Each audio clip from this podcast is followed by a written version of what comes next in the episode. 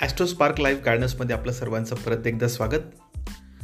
आजचा आपला प्रश्न आहे की छोटी मुलं रात्री डसकून उठतात घाबरतात यासाठी काय करायला हवं?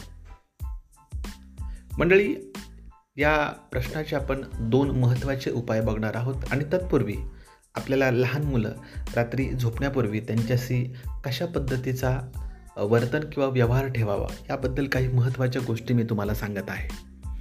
झोपण्याच्या दोन तीन तास अगोदर शक्यतो लहान मुलांच्या वयवर्ष पाच किंवा तीन दोन एक जे काही असेल ते. त्यांना मोबाईल खेळायला देऊ नये.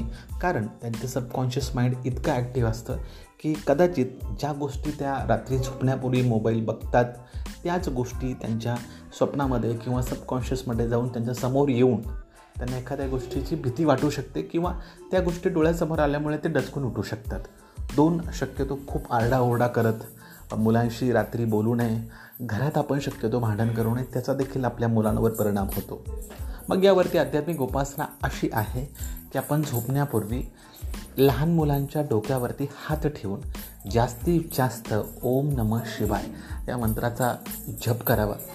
झोप लागेपर्यंत जप केला तरी चालेल किंवा झोपल्यानंतर देखील आपण एक पाच मिनिटं जरी त्या मुलाच्या डोक्यावर हात ठेवून जप केला तर त्या मुलाला शांत झोप लागेल आणि एक सकारात्मक मंत्राची ऊर्जा आपण त्याच्या शरीरावर हात ठेवून देत असल्यामुळे त्याच्या शरीरामध्ये एक सकारात्मक ऊर्जा देण्याचं काम ऊर्जाच्या नियमानुसार होईल आणि त्याला शांत झोप लागेल असं जाणकारांचं मत आहे.